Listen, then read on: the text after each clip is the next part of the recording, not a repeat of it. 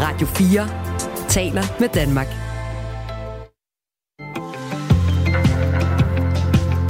Velkommen til Radio 4 morgen. Nødhjælpsarbejdet er i fuld gang i det sydlige Tyrkiet og nordlige Syrien efter de to jordskæld, som i går ramte området, og som forløbig har kostet mindst 4300 mennesker livet. Udenrigsminister Lars Løkke Rasmussen sagde i går, at der er en række danske nødhjælpsorganisationer, som allerede arbejder i området, og han tilføjede, at Tyrkiet skal kunne regne med deres venner, ligesom vi i andre sammenhænge regner med, at Tyrkiet er vores venner. En af de organisationer, der arbejder i området, skal vi tale med nu. Godmorgen, Stine Blok Jensen, katastrofetalsperson for Læger Uden Grænser. Godmorgen. Lad os lige starte sådan helt aktuelt. Øh, hvad ved du om, hvordan situationen er øh, i området lige nu? Mm. Ja, vi fik øh, en opdatering øh, sent i går aftes fra vores kollega, der er i den nordvestlige del af Syrien. Øh, og det er en meget bekymrende situation, øh, de står i på, på, det, på, på nuværende tidspunkt.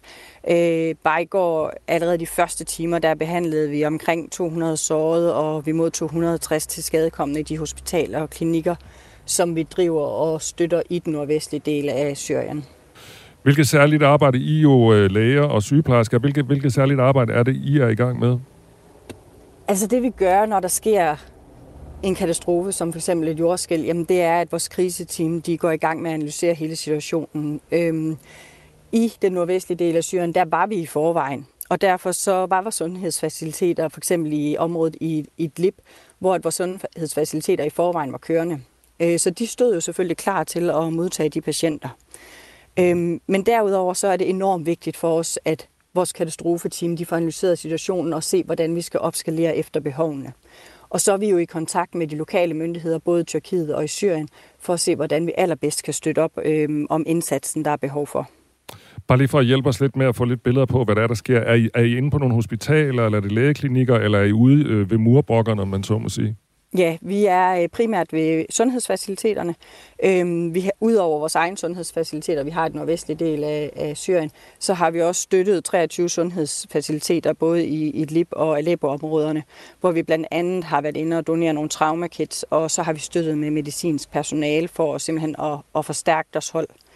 Derudover så har vi også været i gang med at donere tæpper og nødhjælpspakker til de internt fordrevne, fordi det vi skal huske, er jo for eksempel et område som Syrien, der er der i forvejen rigtig mange sårbare grupper øh, efter mange års krig. Mm. Øh, og der er mange interne fordrevne. Så der, de er endnu engang blevet, blevet kommet ud af deres hjem på grund af, på grund af det her jordskæld, og derfor så er det nødvendigt, at de også får nødhjælpspakker hele vejen rundt.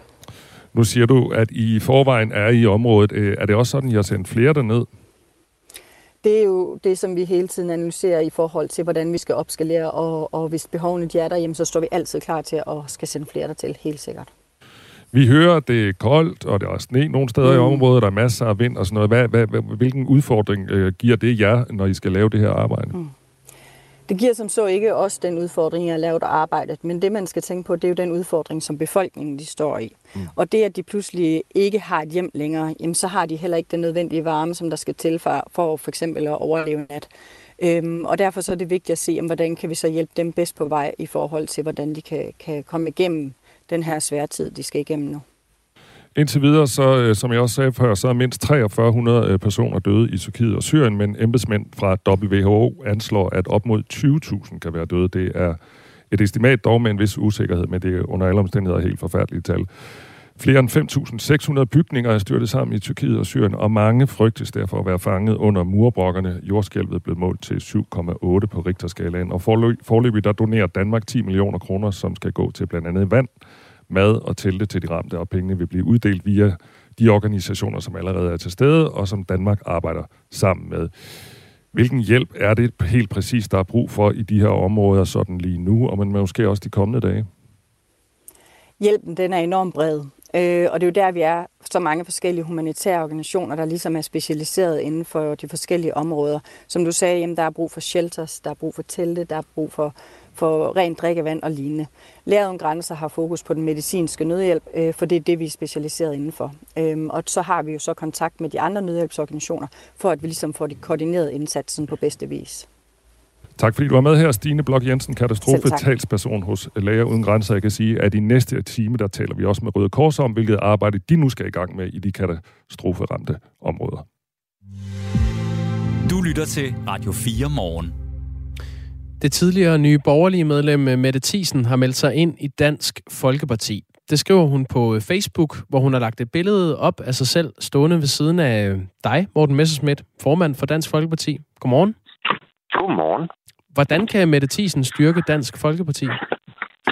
Det kan hun, fordi hun jo er en stærk politiker, øh, som især på øh, børne- og unge- og skoleområdet, øh, lige så vel som ja, det, man kalder værdipolitikken, har, øh, har markeret sig stærkt. Og øhm, nu har hun så i gennem noget tid efter, hun forlod øh, Nye Borgerlige, gået og overvejet tingene, og vi har haft mange gode samtaler øhm, om, om både det politiske liv og om det politiske indhold.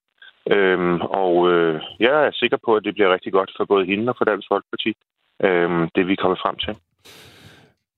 Der er jo en masse øh, områder, hvor der slet ikke er nogen tvivl om, at øh, folk fra Dansk Folkeparti øh, og fra Nye Borgerlige er enige. Men der er jo sådan øh, den mere sådan, øh, hvad skal vi sige, økonomisk politik for eksempel. Der ligger I vel et stykke fra hinanden. Hvordan håndterer I det? I har jo også blandt andet fået Mikkel Bjørn fra Nye Borgerlige. Jamen, lige har jeg indtryk af, at øh, Mikkel Bjørn og Mette Thiesen øh, begge to har, har befundet sig i periferien af det, som øh, Lars Bøje øh, står for. Øh, og det er måske også en af de største bevæggrunde til, at de har truffet øh, den her beslutning. Øh, at det der med på et meget liberalistisk grundlag bare at se Danmark som øh, et, et selskab, der skal give overskud, og så er det ligegyldigt, om folk i øvrigt øh, taler dansk, og øh, hvilken rolle man har i samfundet og sammenhængskraft, og alt det der, som, som er vigtigt for, for Dansk Folkeparti og mig, at det i virkeligheden gradvist også er begyndt øh, at være væsentligt for dem. Øh, jeg synes, en af Mette Thiesen i Jyllandsposten siger det meget godt, at hun ikke har et ideologisk forhold til skatteprocent. Sådan har jeg også altid haft det. At skatten den skal jo ikke være højere end nødvendig for at få samfundet til at køre, men altså, den skal heller ikke være så lav, at, øh, at vi ikke har råd til vores øh, sundhed og ældrepleje og skolevæsen. Mette Thiesen stod øh, stærkt i Nye Borgerlige, men, øh, men forlod partiet, fordi hendes kæreste gentagende gange havde øh, opført sig truende til Nye Borgerliges fester. Det kulminerede på valgnatten, hvor Mette Thiesens kæreste var voldig over for en medarbejder fra Nye Borgerlige. Er det noget, I har talt om, inden hun kunne blive en del af Dansk Folkeparti? Ja, som jeg sagde før, vi har selvfølgelig talt om det politiske liv, øh, og det er jo også det, hvordan det påvirker ens privatliv, ens øh, familieliv. Øh, nu er det Mette Thiesen, der har meldt sig ind i Dansk Folkeparti, og jo ikke hendes øh, øh, familie. Og øh, det er det, vi sådan fokuserer på. Øh, men øh, jeg føler mig ret overbevist om, øh, at der er mere øh, til den historie på deres valgaften, øh, end det, der lige er, er kommet frem i, øh, i medierne.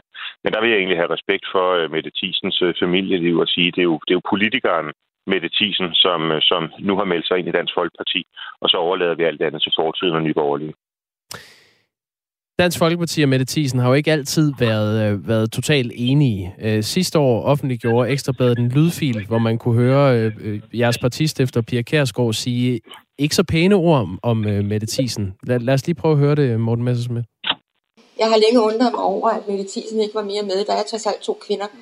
Og når man i min alder har kendt kvinder igennem temmelig mange år, så har man tænkt, øh, hun ikke snart sur hende der, Mette Thiesen? Men indtil jeg så debatten imellem Maria og Mette Thiesen, så gik det op for mig, hun er jo dum som et bræt. øh, virkelig, virkelig dum. Jamen, jeg har da aldrig oplevet noget lignende. Det var så amatøragtigt, dumt, idiotisk, at det er virkelig bekymrende om skolelærer. Altså, det er grotesk. Simpelthen virkelig grotesk. Øh, men det er hun jo så. Morten Messerschmidt, øh, det er jo ikke sådan så pæne ord, hun får sendt afsted om, om Mette Thiesen, Pia Kærsgaard øh, dum som et bræt. Øh, hvis hun er det, hvordan kan hun så bruges i Dansk Folkeparti? Jamen, jeg er ret sikker på, at der på alle lukkede gruppemøder møder falder snuppet ord øh, om, øh, om vores øh, politiske modstandere. Hvis man satte en båndoptager op i øh, Nye Borgerliges øh, gruppeværelse, så er jeg sikker på, at du også ville kunne høre nogle artigheder øh, om, øh, om øh, både mig og, øh, og øh, andre af Dansk Folkepartis øh, medlemmer. Sådan er det.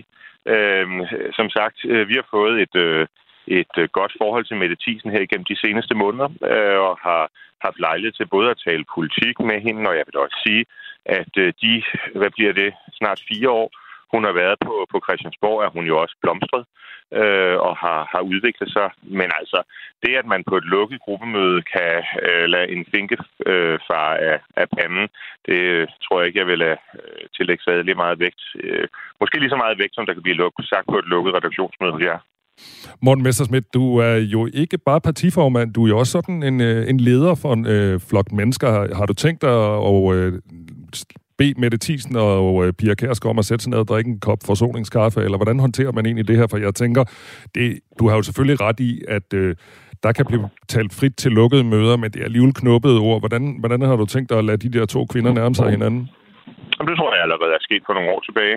Det tror jeg også, I kan øh, se på en informationsøgning. Så alt er godt mellem de to damer ja. der? Ja. Og Mette Thiesen er ikke øh, dum som et bræt? Nej, det er ikke mit indtryk. Nu findes der jo variable størrelser af trækunst her i landet, men altså, nej, øh, jeg har stor respekt for øh, Mette Thiesen. Okay. Mette Thiesen fik ved valget sidste år 4.357 personlige stemmer, øhm, og da en øh, lang række folketingsmedlemmer fra Dansk Folkeparti sidste øh, år meldte sig ud af partiet og ind i Danmarksdemokraterne, sagde du til øh, TV2, Morten Messerschmidt. Jeg vil i øvrigt gerne opfordre til, at de overlader posten til deres suppleanter, der stadig er medlemmer af Dansk Folkeparti. Hvad mener du om, at Mette Thiesen ikke har givet sit mandat videre i Nye Borgerlige? Jeg mener slet ikke, at det kan sammenlignes. Altså det, der skete med, øh, med Danmarksdemokraterne, det var jo, at en håndfuld eller to fra Dansk Folkeparti øh, ændrede synspunkter på en række områder og meldte sig ind i et parti, som jo er sådan et, et venstre parti, højrefløjen i venstre. Øh, det vil sige, at øh, de var villige til at give køb på det, som de har kæmpet og troet øh, kæmpet for og troet på i hele deres politiske liv, hvor det, der jo er sket med både Mikkel Bjørn og og Mette Thiesen, øh, det er jo, at, at det er det parti, som de er valgt for, der har vendt dem ryggen, enten ideologisk, politisk, indholdsmæssigt i forhold til det projekt, som Lars Bøje lægger for dagen, øh, eller jo, og det er jo forunderligt nok øh, tilfældet i begge, begge sager, hvor, øh, hvor de er blevet truet med eksklusion. Øh, og det er klart, at, øh, at hvis man er meldt ind i et parti og kæmper for et parti, så skal det jo også være et hold. Øh, og det øh, øh hold skal jo både kan man sige, være kollegialt, øh, og så skal man jo også være enig. Øh, og det, at man, øh, man så laver det her skifte nu, hvor, øh, hvor det er det politiske indhold, der sådan set er, er det styrende, det synes jeg er noget helt andet, end det, der gjorde sig gældende ved folk, der meldte sig ind under Inger Støjbergs tropper, hvor de ikke engang anede, hvad hun mente. Det ved vi så lidt nu. Altså, hun mener det, som Venstre mener, men der er meget, meget langt fra Dansk Folkeparti til Venstre. Øh, og i øvrigt det at melde sig ind i et parti, øh, hvor man ikke behøver at have nogen politik andet end det, som Inger Støjberg skriver på Twitter, det synes jeg er lidt anderledes end det, vi har med at gøre her. Ja, Morten Messersmith, der får du sendt mange stikpiller afsted til både Nye Borgerlige og Danmarksdemokraterne. Men det her, jo, det er jo et princip. Ja, det her det er jo et princip, jeg spørger dig om. Altså, om det ikke er finest, at man giver sit mandat videre, hvis man øh, vender partiet ryggen? Eller forlader det? Nej, jeg tror lige, jeg har svaret med min synspunkt her. Okay, så, så det er ikke et princip, du, øh, du synes, man skal gå ud fra? Altså, at man, når man forlader et parti, så giver man sin stol videre til en anden, som øh, gerne vil kæmpe for det parti, man nu er valgt for? Nej, altså som jeg sagde lige før, så øh, synes jeg, man skal øh, vurdere det fra sag til sag. Øh, jeg har også selv været udmeldt af Dansk Folkeparti i en periode. Det er så godt nok 17-18 år siden. Øh, og øh, der overlod jeg heller ikke min øh, plads til øh, min stedfortræder, men øh, vendte tilbage til Dansk Folkeparti. Så jeg synes helt, det handler om øh, karakteren.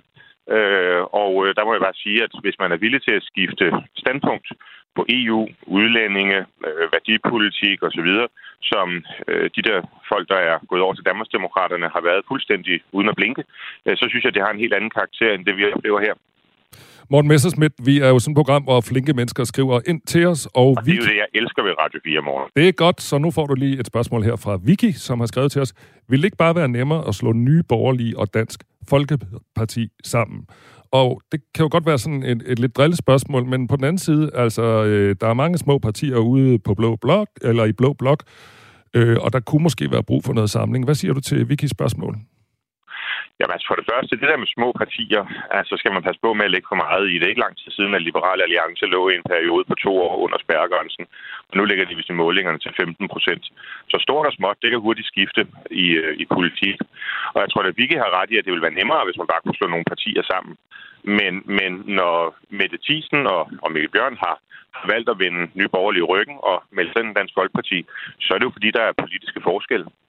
Altså blandt andet i forhold til hele social- og ældrepolitikken, børnepolitikken. Altså vi personer jo familien meget i Dansk Folkeparti, hvor, hvor Nye Borgerlige er et, et meget liberalistisk parti. Øh, og formodentlig bliver det endnu mere med, med Lars Bøge Mathisen. Han har jo været øh, medlem af Liberale Alliance engang. Øhm, og der synes jeg, det er naturligt at sige, at hvis man gerne vil have en anden politisk vare, jamen, så skal der jo også være et parti, der ligesom udbyder det. Og der er bare en række områder, hvor Dansk Folkeparti er, er helt særlig i sin karakter. Man skal da stemme på det, man har lyst til. Øh, og derfor så er det også godt, der er, er stort udbud af partier. Det var et svar til øh, Vicky, som er skrevet til os på 1424. Tak fordi du var med her, Morten Messersmith. En fornøjelse. Ha' en god dag. I lige måde. 20 minutter over syv er klokken blevet denne tirsdag morgen. Du lytter til Radio 4 morgen. Forsvarsminister og visestatsminister, og i øvrigt formand for Venstre, Jakob Ellemann Jensen, er sygemeldt på ubestemt tid. Det skrev han i går selv i et øh, opslag på Facebook. I sidste uge faldt Jakob Ellemann Jensen om med et øh, ildebefindende, og han har derfor indset efter snak med øh, læge, at han må tage en pause fra arbejdslivet på Christiansborg. Det skriver han i det her Facebook-opslag. Thomas Larsen er politisk redaktør på Radio 4. Godmorgen, Thomas. Godmorgen. Når man er syg, så skal man sygemeldes, og øh, helbredet er det absolut vigtigste, også for øh, politikere på Christiansborg. Det, øh, det skal der ikke være nogen tvivl om. Men jeg ved, du hæfter dig ved timingen. Hvorfor er det her et særligt dårligt tidspunkt for øh, Jakob Ellemann Jensen, at han bliver ramt af sygdom? Det er der flere grunde til, men må jeg ikke lige have lov til også at gentage, hvad du sætter inde på, Jakob. Det er selvfølgelig fuldstændig afgørende, at Jakob Ellemann Jensen han trækker sig i den her situation, fordi der er ingen tvivl om, at han har fået en meget alvorlig øh, advarsel, og det skriver han jo, om ikke øh, direkte, så indirekte. Ikke? Han skriver jo faktisk altså i sit opslag, at hvis det ikke skal ende øh, helt galt, så bliver han simpelthen nødt til at, at trække stikket i, i en periode. Ikke? Så på den måde, så kan man sige, at han har ikke haft et, øh, et reelt valg. Han har virkelig i den her situation måtte passe på sit øh, helbred, så det er det eneste rigtige, han, han gør. Men det er klart, man behøver jo ikke at have sådan altså specielt stor politisk indsigt for at konstatere, at Venstre er et parti, der befinder sig i en meget øh, svær øh, situation. Øh, partiet fik en gigantisk øretæve af vælgerne ved, ved valget. Øh, partiet blev nærmest altså halveret ved, ved sidste folketingsvalg.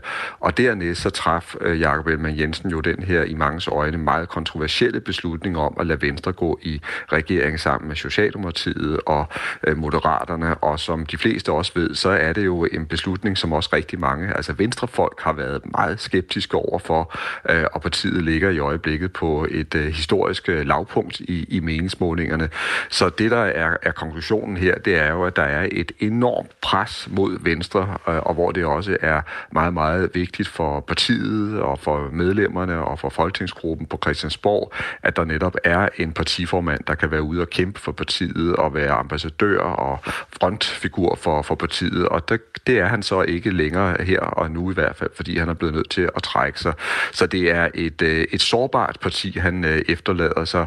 Og man kan også sige, hvis man kigger på Jakob Elmer Jensens eget område som minister, ja, så står vi altså over for nogle øh, for forsvarsforhandlinger, som er historisk vigtige, og jeg ved godt, det er en kliché, at man ofte bruger øh, ordet historie som journalist, men vi taler vidderligt om, at det danske forsvar skal oprustes for milliarder af kroner og virkelig have et, øh, et, et løft af historisk tilsnit. Og i den her situation bliver han altså også nødt til at trække sig. Så på den måde er timingen meget, meget uheldig for Venstre, og i virkeligheden jo også for hele regeringen. Den organisatoriske del af formandskabet for Venstre overtager øh, næstformand Stefanie Lose. Hun er formand for Danske Regioner så øh, er der den her position som forsvarsminister. Den overtager Troels Lund Poulsen, som i forvejen er økonomiminister. Det skriver øh, Jakob Ellemann Jensen selv i, i opslaget på Facebook, hvor han tilføjer, at han er meget tryg ved, at Troels og Stephanie tager hånd om de opgaver sammen med andre gode kræfter. Thomas Larsen, øh, hvordan vil du beskrive Venstres situation lige nu? Det er sagt uden overdrivelse mange år siden, at Venstre har befundet sig i en så øh, dyb krise, som øh, partiet befinder sig i nu. Altså, vi skal også rigtig, rigtig mange år tilbage i tiden for at finde altså, meningsmålinger, hvor partiet ligger så uh, lavt, som det er tilfældet her.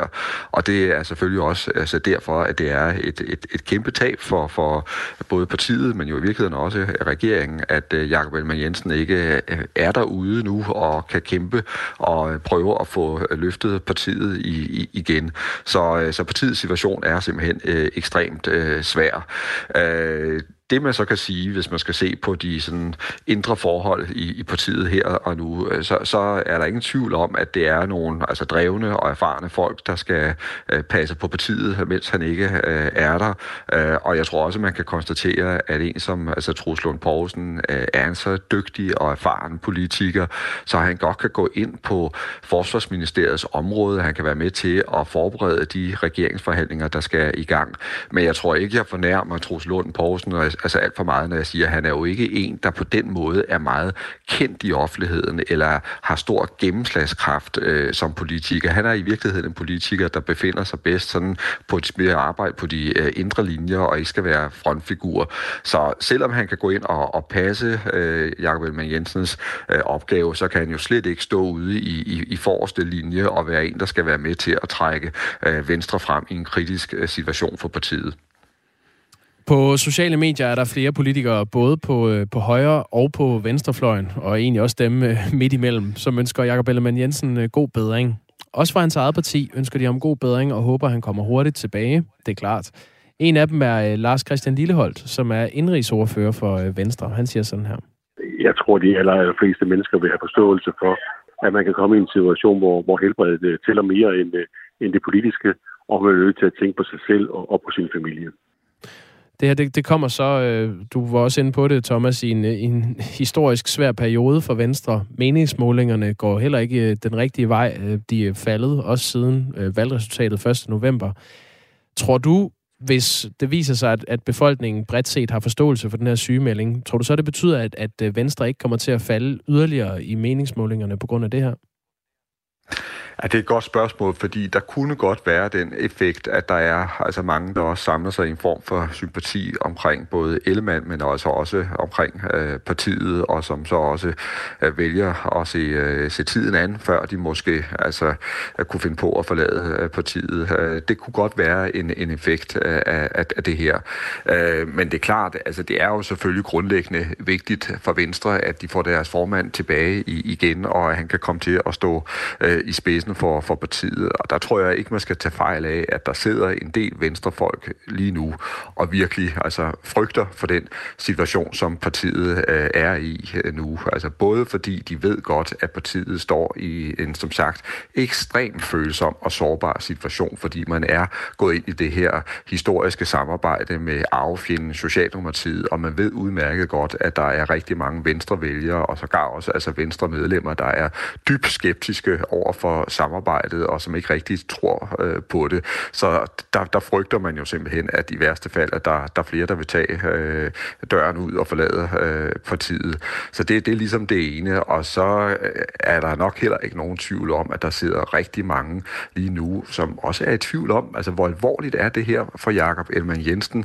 Altså der er nogle små indikationer i hans opslag på, at det her, det er virkelig øh, alvor, og derfor så siger det sig selv, der er jo også nogen, der vil sidde og tænke på, jamen kommer han tilbage igen, og hvis han kommer tilbage igen, øh, er han så stærk nok til, altså også på sigt, at stå i spidsen for partiet. Så man kan sige, helt grundlæggende er der jo ingen som helst tvivl om, at partiet er blevet kastet ud i en temmelig usikker situation lige nu.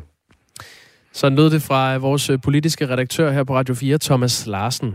Vi har forsøgt at få en øh, kommentar fra Troels Lund Poulsen, altså den øh, øh hvad skal man sige, konstitueret øh, forsvarsminister via økonomiministeriet, hvor han øh, også er minister, men det har ikke været muligt. De henviser til øh, et opslag, han har skrevet på Facebook, og vi har også forsøgt at få en kommentar fra Stefanie Lose.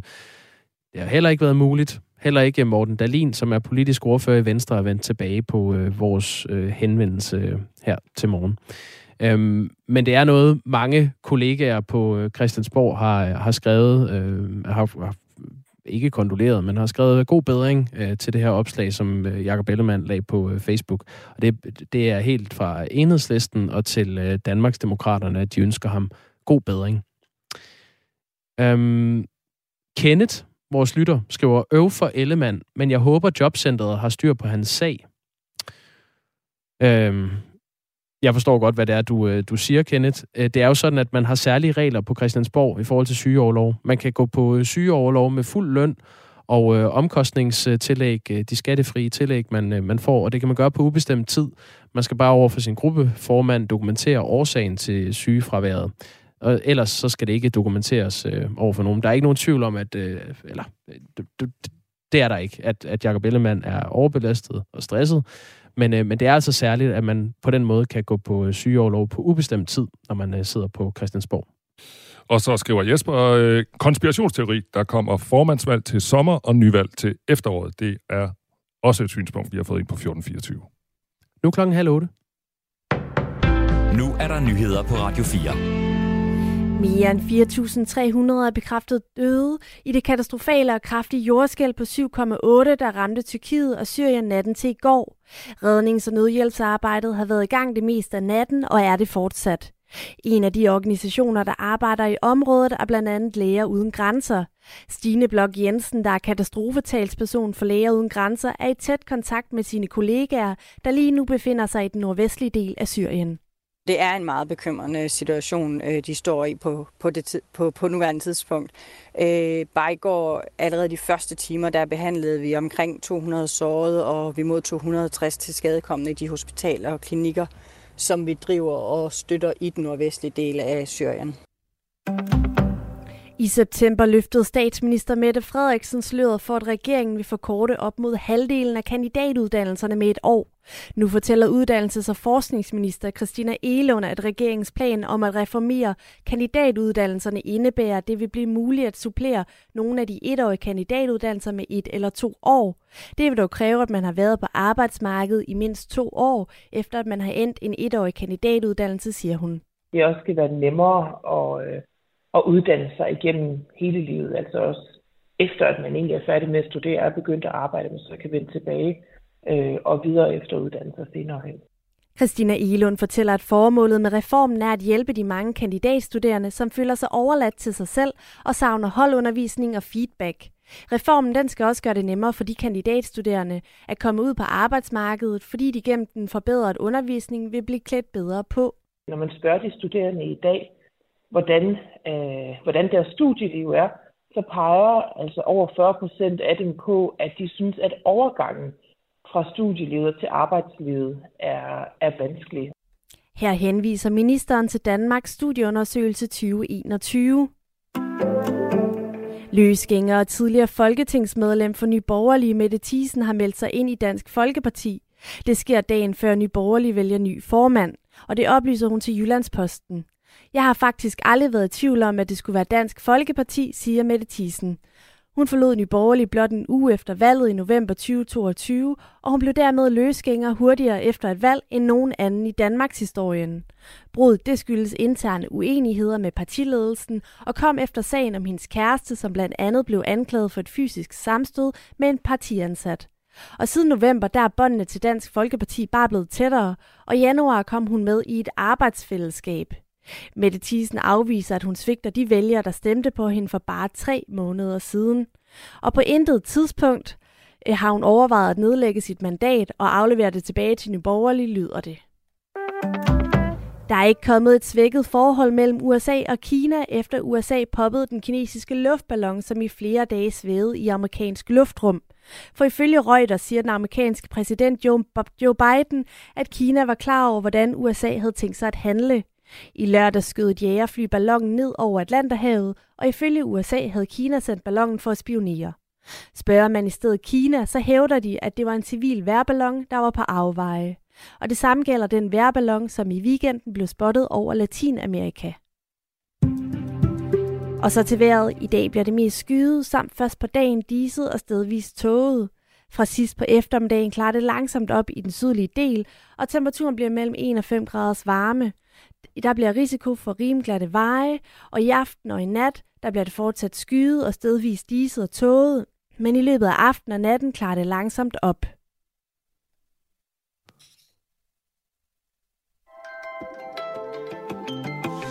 Du lytter til Radio 4 morgen. Husk, du kan skrive en sms til os på 1424. En af FN's højst prioriterede temaer for det næste år er den russiske invasion i Ukraine. Det fortalte FN-chefen Antonio Guterres i, aften til, i aftes til FN's generalforsamling. Antonio Guterres sagde også, at han frygter en yderligere optrapning af krigen mellem Rusland og Ukraine, så, så verden bevæger sig mod en større krig, som han sagde. Peter Viggo Jacobsen er lektor ved Forsvarsakademiet. Godmorgen. Godmorgen. Ja, jeg, jeg, går, jeg går sådan set lige på øh, med det, han har sagt om den her større krig. Frygter du egentlig også en yderligere optrapning af krigen i Ukraine? Der er ikke nogen tvivl om, at der kommer en optrapning, men det kommer an på, hvad man mener med optrapning. Hvis han med optrapning mener, at der er en meget større risiko for, at, at, at krigen spreder sig uden for Ukraine og involverer NATO, og vi får en direkte krig mellem USA, NATO og, og Rusland, eller at russerne bruger atomvåben, så, er der selvfølgelig en risiko for det, men, men det kommer i høj grad an på, hvordan udviklingen bliver på slagmarken. Men der er ikke nogen tvivl om, at vi kommer til at se hårdere kampe og rigtig store tab hen over foråret og sommeren, når ukrainerne prøver at tilbageerobre deres land, og russerne også smider flere soldater ind på kamppladsen for at se, om de kan erobre det, de gerne vil have i Donbass. Så det du siger, altså din analyse er, at, at det kan godt blive en større krig, men, men det bliver med de parter, der, der slås lige nu. Du tror ikke, at der kommer til at være flere øh, lande, der kommer til at slås i Ukraine? Nej, ikke, ikke. Det, kommer, det, det, det kommer an på, hvordan kampene udvikler sig. Men i første omgang, så kommer vi til at se øh, meget, meget mere voldsomme kampe hen over foråret og sommeren, øh, sommeren, der involverer ukrainerne og russerne. Og russerne har jo også mobiliseret 300.000 mand, som de, de, hvor langt de fleste ikke er blevet smidt ind på kamppladsen endnu. Og vi ser også russerne øh, begynde at, at forberede et eller andet i Donbass-regionen. Så, så der vil komme kampe, og plus at ukrainerne vil jo også bruge de her kampvogne og de andre ting, som, øh, som, som Vesten jo har sendt til Ukraine, plus vi træner ukrainske soldater i massevis. Så begge parter er jo ved at gøre sig i stand til at kæmpe på, på, på i en større skala, end de har gjort, gjort til dato. Så det kan ikke undgås, at der desværre kommer til at ske, ske frygtelige ting og dø en rigtig masse mennesker. Det, der så kan have betydning for, om risikoen for en større eskalation, enten i form af, at det spreder sig til andre lande, eller at der kan blive brugt atomvåben, ja, det kommer jo an på, hvordan kampene så udvikler sig. Og der har jeg jo før peget på, at hvis det begynder at se ud til, at russerne står til at miste det hele, og blive smidt ud af Donbass og det sorte havet og miste Krim, ja, så er der en risiko for, at en desperat Putin vil gribe til taktiske atomvåben. Og så kan man begynde at, at være bange for, at det, det vil ske, det som, det som han peger på. Men der er vi langt, langt fra endnu. Og jeg har svært ved at se, at det, at vi er begyndt at levere kampvogne og andet, skulle øge, hvad det hedder, altså risikoen for, for, for en spredning af krigen. Med, altså igen, medmindre det fører til et totalt russisk nederlag, og det har jeg et eller andet sted svært ved at se for mig det risler jo altid koldt ned ad ryggen, når nogen siger noget med atomvåben, ikke mindst sådan kl. 7.37 om morgenen. Kan du ikke lige sige lidt, lidt mere om det? Altså, hvad er risikoen egentlig for det? Jo, det kan jeg godt. Altså, der, der er jo forskellige, der er forskellige måder at gribe, gribe det an på. Der er nogen, der taler i procenter og siger, at det er, faren har ikke været større siden Cuba-krisen tilbage i starten af 60'erne osv. Og det er jeg altid synes var en lidt mærkelig måde at gøre det på. Så det, jeg, jeg, jeg, jeg plejer at gøre, når jeg kigger på den problematik, det er, at jeg prøver at se på, hvad er det for nogle udviklinger, der kan få russerne til at, at gribe, til, gribe til atomvåben. Og her er min, mit udgangspunkt for en sådan analyse, altså at russerne vil gøre alt andet, inden de griber dertil, for de ved godt, det vil være hammer, upopulært hele vejen rundt. De vil også få skæld ud af Kina og, og Indien. Og hvad det hedder, så ved de heller ikke, hvad der sker bagefter. Og amerikanerne har jo været ude at sige, at hvis I bruger taktiske atomvåben, og man taler taktiske atomvåben, så taler man små, øh, små atombomber, der bliver brugt imod militære mål, altså koncentrationer af øh, ukrainske styrker, logistikknudepunkter og andet, som er vigtigt for, at ukrainerne kan blive ved med at skubbe soldater fremad. Og der vil man jo gøre det i håbet om, at det så kan skabe sådan en psykologisk chok-effekt, så Ukraine ikke tør øh, fortsætte med at erobre land, og at USA også ringer til Ukraine og siger, nu må I godt stande jeres kamphandlinger, fordi vi er ikke interesseret i, at det her det skal, det, det skal udvikle sig yderligere.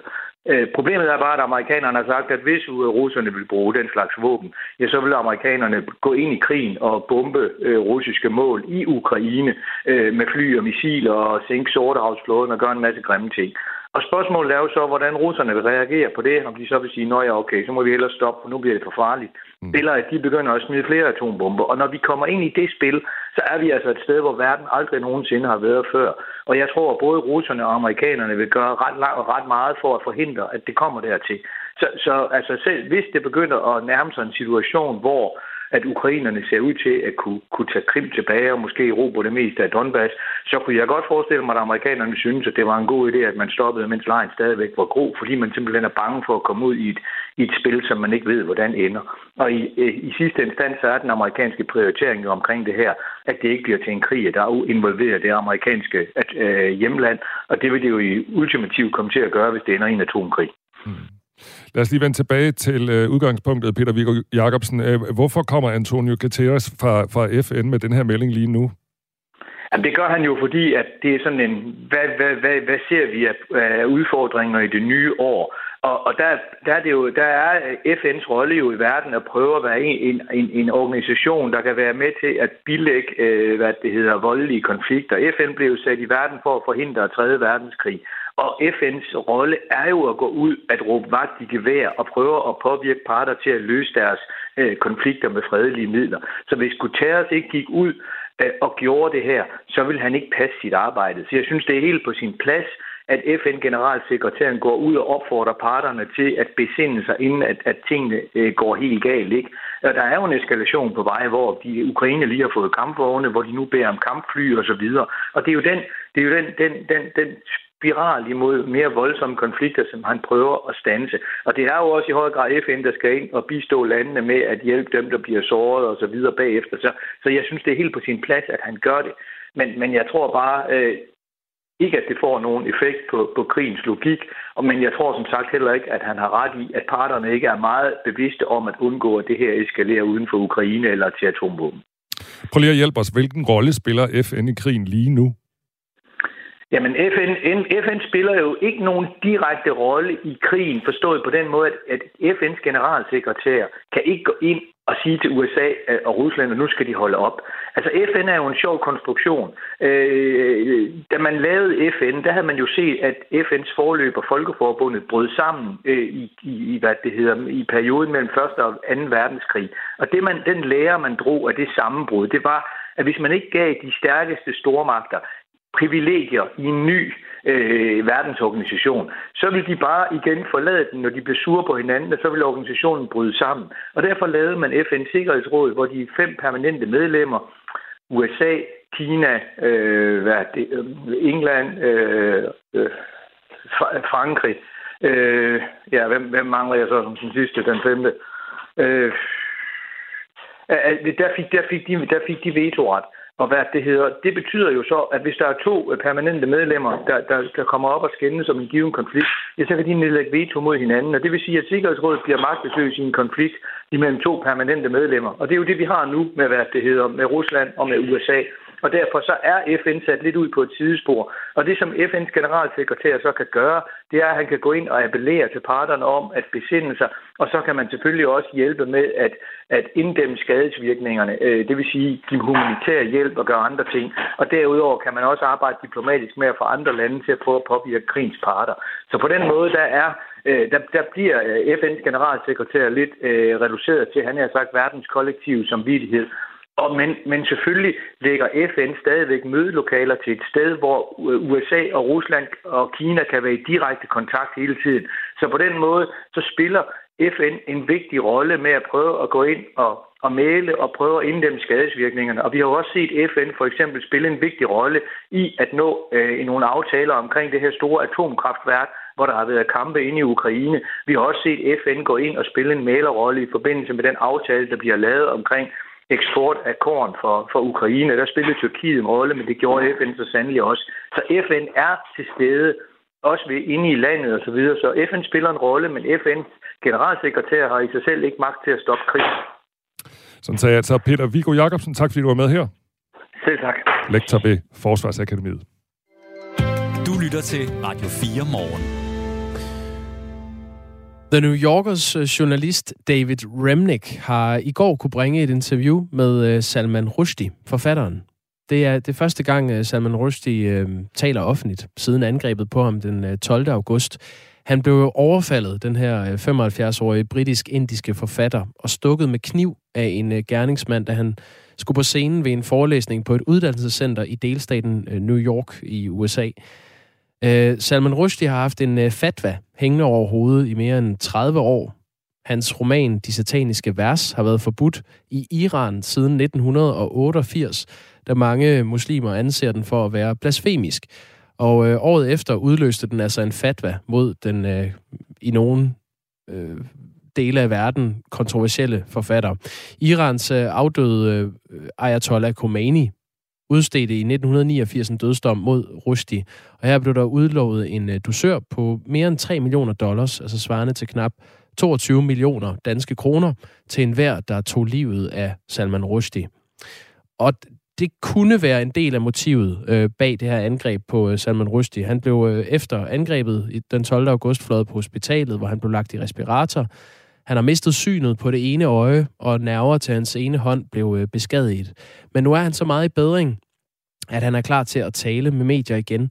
Og øhm, de har også lagt en del af interviewet ud, The New Yorker, og jeg, jeg synes, det er helt utroligt at høre ham beskrive, hvordan han har det i dag. Jeg tænker, vi lige skal høre det, og hvis der er små øh, ører, der lytter med lige nu, altså på børn, så øh, kan det være, I øh, skal overveje lige at, at skrue lidt ned. As you can see, the the big injuries are healed essentially. This this this had a knife injury in the middle of it. Do you have do you have, fe- do you have feeling in your left hand? I have some. I mean, I have feeling in my thumb and index finger, and in the bottom half of the palm. Can you type? Not not very well because of the lack of feeling in the fingertips. The big injuries was here. It's right in, under your right jaw. And yes, the neck, the neck, the neck, and and up around here, the mm-hmm. right side of my face. There was a lot there. There were chest wounds, and the liver was injured.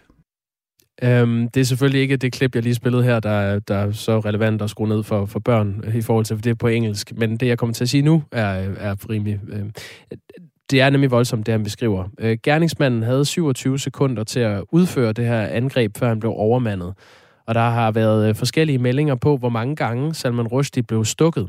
Og det spørger journalisten David Remnick ham om, om han selv ved, hvor mange gange han blev stukket. Og det er, det er et ret utroligt øjeblik, der opstår der. Do we know how many times you were stabbed? I, I you know, I wasn't counting, but but, the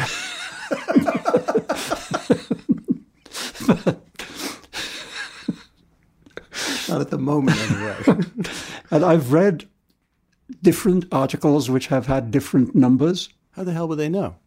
I don't know. Maybe they asked the hospital. Yeah.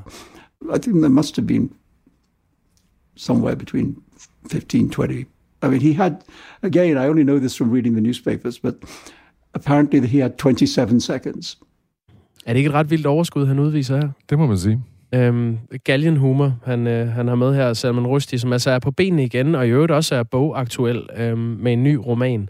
Det er den 24-årige Hadi Matar, som øh, er søn af libanesiske flygtninge, og som øh, selv kommer fra New Jersey, som sidder i fængsel for det her angreb på øh, Salman Rushdie. Og han har i et interview til The New York Post tidligere fortalt, at han ikke kan lide Rushdie, og ikke synes, han er en god person. Men han er ikke dømt i sagen endnu. Han er sigtet for både drabsforsøg og overfald. Og Salman Rushdie, han er altså på benene igen. Du lytter til Radio 4 morgen. Søndag samlede 50.000 mennesker sig på Christiansborg Slotsplads for at vise deres utilfredshed med regeringens planer om at afskaffe Stor Bededag. I hvert fald, hvis man spørger fagbevægelsens hovedorganisation, som stod bag demonstrationen, altså hvis man spørger dem, hvor mange der var. Vi talte med Lisette Risgaard, formand for FH i går, og vi spurgte hende, hvordan de er kommet frem til det her tal med, at der var 50.000 på Slotspladsen. Det er jo ikke noget, jeg har fundet på. Det er jo nogen, der har droner oppe og kigger ud over det hele og ser, hvor mange der er. Men spørger man professor i billedanalyse øh, ved DTU, Anders Bjorholm Dahl, der har arbejdet med at udvikle computermodeller, der eksempelvis kan estimere folketal, så er tallet helt anderledes. Det sagde han tidligere i morges i Radio 4 morgen. Vi øh, kom frem til 6.000 personer, og det er så med alle de forbehold, som, som det tal nu har, fordi vi havde øh, fundet nogle billeder i rimelig høj opløsning, som vi, øh, vi kunne estimere ud fra. Og der er jo øh, også nogle banner og nogle andre ting, øh, som kan dække for, for folk, så man kan ikke se dem alle sammen. Og det kan, der kan algoritmen ikke estimere, hvor mange der er bag bannerne. Men, øh, men et, et sådan godt estimat af cirka 6.000 på de billeder, det er et tal, der ligger noget under de, de 50.000, som, som er blevet sagt. Han snakker selv om usikkerhed, Anders Bjørholm Dahl her fra DTU. Lad os høre, øh, hvad han selv siger om, hvor usikre tallene er. Altså du, på det data, eller på den algoritme, som vi har brugt, som er, er en, øh, en algoritme, en deep learning algoritme, der blev publiceret for tre år siden, der er rapporteret din usikkerhed på det data, hvor de har trænet modellen på cirka, cirka 15 procent. Og så kan man sige, måske at, at de billeder, vi har fra København, ser de anderledes ud end de billeder, som algoritmen er trænet på. Så der er måske en større usikkerhed. Men selvom det måske var en 50% usikkerhed, så vil det stadigvæk ikke komme over øh, 9.000 personer. Så derfor så, øh, så er det et, et betydeligt lavere antal, der var øh, på Christiansborg Slotsplads øh, i forgårs. Professoren mener faktisk, det har været mere eller mindre helt urealistisk, at der kunne have været 50.000 mennesker på Christiansborg Slotsplads ifølge vores beregninger, så skulle folk også have stået utrolig tæt, hvis det var, at der skulle være øh, øh hvad hedder det, 50.000 på Slotspladsen. Der er simpelthen ikke, der er ikke plads til det, eller så skulle de, øh, vi regnede ud, at det var cirka halvanden person per kvadratmeter, og, og så kan vi jo gange det tal op med, med små 10, og det, det vil være rigtig, rigtig, så vil de stå rigtig tæt. Og det tror jeg slet ikke er realistisk. Nej, jeg skulle til at sige, det lyder da næsten som om, det ikke vil kunne lade sig gøre. ja, det, jeg tror, det vil være svært. I hvert fald, så, så vil der et større område, der skulle være dækket med mennesker, hvis der skulle være 50.000. Og vi er her til morgen spurgt Lisette Rigsgaard, om hun har lyst til at øh, kommentere det her med, øh, hvor, mange an, øh, hvor mange demonstranter der var øh, på Christiansborg Slotsplads, nu når de her nye tal er kommet frem, og det har hun takket nej til. Du lytter til Radio 4 morgen. En overgang mellem øh, to forskellige love på universitetsområdet har i flere år sat en stopper for, at studerende har kunne færdiggøre deres universitetsuddannelse med en øh, kandidatgrad, selvom de havde retskrav på det, da de begyndte deres studier. Den her gruppe af studerende kom i klemme, da et flertal i Folketinget i 2020 fjernede øh, uddannelsesloftet og samtidig genindførte kandidatreglen. Og kandidatreglen betyder, at studerende som allerede har en kandidatgrad fra universitetet, kun kan blive optaget på en ny kandidatuddannelse, hvis der er ledige pladser på den. Victoria Velasquez er uddannelsesordfører for Enhedslisten. Godmorgen. Godmorgen, øh, Victoria Velasquez. Der var du. Godt. Godmorgen. Hej, godmorgen. Kandidatreglen ramte de øh, studerende, som i 2020 allerede var i gang med deres studier i den tro, at de kunne tage en ny kandidatuddannelse, selvom de havde en kandidat i forvejen. Øh, det blev altså lavet om, efter de var gået i gang med studierne. Er det et problem, som du ser det? Ja, det ser jeg som et problem, fordi en del af den retssikkerhed, man har som studerende, det er, at man ved, at man har retskrav på at kunne gøre sin uddannelse færdig. Og vi kan jo bare høre i de her dage med halvering af kandidatuddannelser og alt muligt. Der kan komme mange idéer fra, fra Christiansborg, og derfor så er det vigtigt, at man som studerende ved, at uagtet hvad der skulle ske derindefra, så kan man gøre den uddannelse, man starter på, færdig, fordi ellers vil det skabe alt for meget usikkerhed. Øhm, vi skal lige høre fra Nina Lilholdt. Hun er en af dem, der er blevet klemt i den her overgang mellem øh, to stykker lovgivning på uddannelsesområdet. Hun havde en kandidatgrad i forvejen, da hun begyndte på psykologi, bacheloren, i september 2019. På det her tidspunkt var kandidatreglen afskaffet, så da hun begyndte øh, på psykologistudiet, der galt den altså ikke. Og i stedet var der en regel om, at hun kunne læse en ny kandidatuddannelse, hvis hendes kandidatgrad var mere end 6 år gammel. Og det var hendes. Men øh, da hun er i gang med sit studie, afskaffede et politisk flertal uddannelsesloftet, og i den forbindelse blev kandidatreglen så genindført. Hun øh, siger sådan her om, hvad det betyder for øh, hende selvom man tager en ny uddannelse eller havde den mulighed, så får man ikke SU. Så der skal jo en eller anden form for finansiering til. Øh, jeg har en familie, så det er jo min hverdag er benhårde prioriteringer imellem familie, arbejde, studie. Det har været mere end øh, øh 37 timer. Jeg har arbejdet øh, hver uge i de sidste tre år. Det har været afdragsfrihed i huset. Altså, det har været benhårdt og op ad bakke. Og det ikke skal lade sig gøre på den bagkant, øh, at det lige pludselig kan blive lavet, om fra den ene dag til den anden, det er, det er lige nu bare øh, svært for mig at forstå. Victoria Velasquez, dit parti, Enhedslisten, var med til at genindføre kandidatreglen, da I afskaffede uddannelsesloftet. Har I glemt Nina og andre studerende, som stod i den samme situation? Jeg synes faktisk, at det, der er det vigtige her. Nu er Nina jo en konkret person, og nogle af dem, som vi rejste blandt andet i, i betænkningsbidrag, som jeg ved, I også har, har gravet frem. Netop, at vi kunne risikere, at der var nogen, der kom i klemme, hvis det er, at man ikke husker at øh, overholde det retskrav, som folk har. Så jeg synes faktisk, at det her det er et helt konkret eksempel på, at den bekymring, som blev vurderet som måske noget, der ikke ville blive relevant, fordi det mere var teoretisk på det tidspunkt, viser sig at blive meget virkeligt, og derfor noget, som, øh, som er vigtigt, at vi tager op. Og nu kan nogen måske, der lytter med, tænke, hvor mange er der som Nina? Men det er ikke kun i forhold til dem, der ønsker at blive psykologer. Altså så sent som i søndags, der mødte jeg en pædagog, som øh, nu også bliver ramt af rigide regler, der betyder, at han får virkelig svært ved at kunne gøre pædagoguddannelsen færdig. Midt i en tid, hvor vi både mangler pædagoger og psykologer. Den øh, nationale vejledningsinstitution Studievalg Danmark, som hører under Uddannelses- og Forskningsministeriet, anbefalede i et øh, høringssvar, at der blev indført en særordning for dem, der blev klemt mellem to stykker lovgivning, da øh, I genindførte kandidatreglen, Victoria Velasquez. Og jeg har spurgt Mathilde Tronegård, som er direktør i Studievalg Danmark, hvorfor hun anbefalede en særordning dengang. Det gjorde vi, fordi at vores optagssystem, uddannelsessystem, er mega kompliceret. Og når der bliver lavet noget om øh, i reglerne, og det gør der jo af og til, så er vi ret optaget af, at det bliver øh, så let og overskueligt for de unge at navigere i som overhovedet muligt. Og det handler om, at man laver nogle gode overgangsordninger, så der ikke er nogen, der ufortjent havner i en svær situation, og man kan nå at lave sine planer om.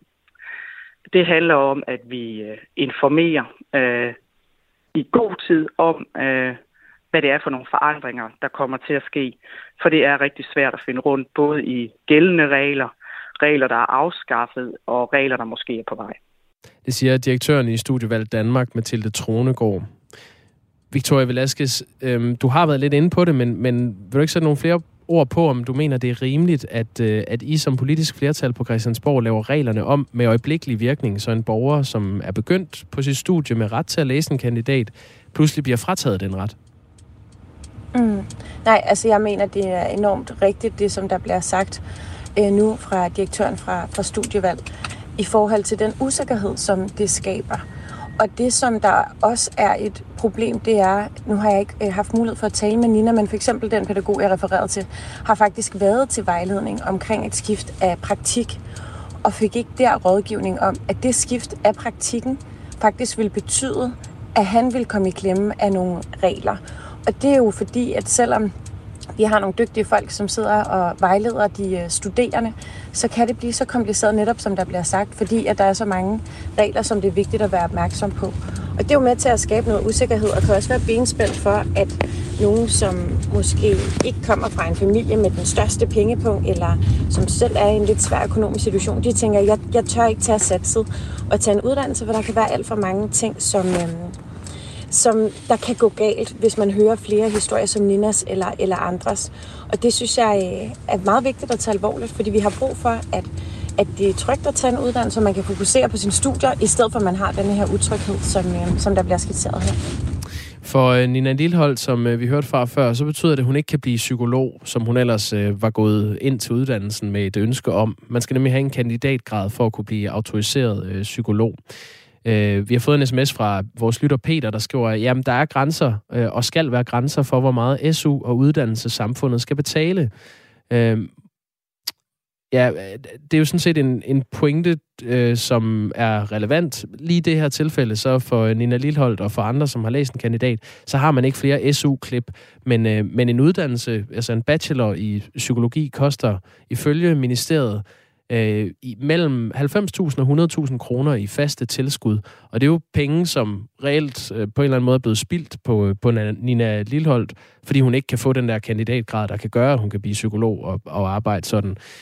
Victoria Velasquez, øh, det her det, det er noget, I har gjort opmærksom på i enhedslisten, men der er alligevel ikke sket noget, og nu er tiden ved at løbe fra øh, Nina Lilholdt.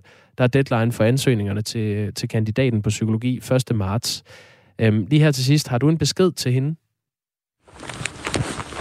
Ja, jeg ja. håber, at Nina og de andre, der står... Ja, så gør det. Jeg tror, vi har lige Victoria Velasquez med fra en uh, taxa. Det, det bøvler lidt, Victoria Velasquez. Jeg håber, du lige kan nå ud af taxaen og svare på det sidste spørgsmål her. Yes. Jeg håber, at Nina og de andre, som er i klemme, vil eventuelt for eksempel tage kontakt, skrive til mig, og vi måske kan få et foretræde i udvalget på plads. Fordi at det her viser jo netop, at den bekymring, vi rejste dengang under udvalgsbehandlingen, at den ikke er teoretisk, men faktisk meget virkelig. Og at vi så på den måde kan få et flertal for at, øh, at få det ændret. Øh, eventuelt lave den dispensation, som der blev foreslået tidligere. Tak til øh, Victoria Vlaske, som er uddannelsesordfører for øh, Enhedslisten. Klokken 10 øh, minutter i 9 har vi Rasmus Stoklund, som er uddannelsesordfører for Socialdemokratiet med her i Radio 4 morgen. Socialdemokratiet planlægger ikke at, at indføre en dispensationsordning for de her studerende, der kom i klemme i lovgivningen.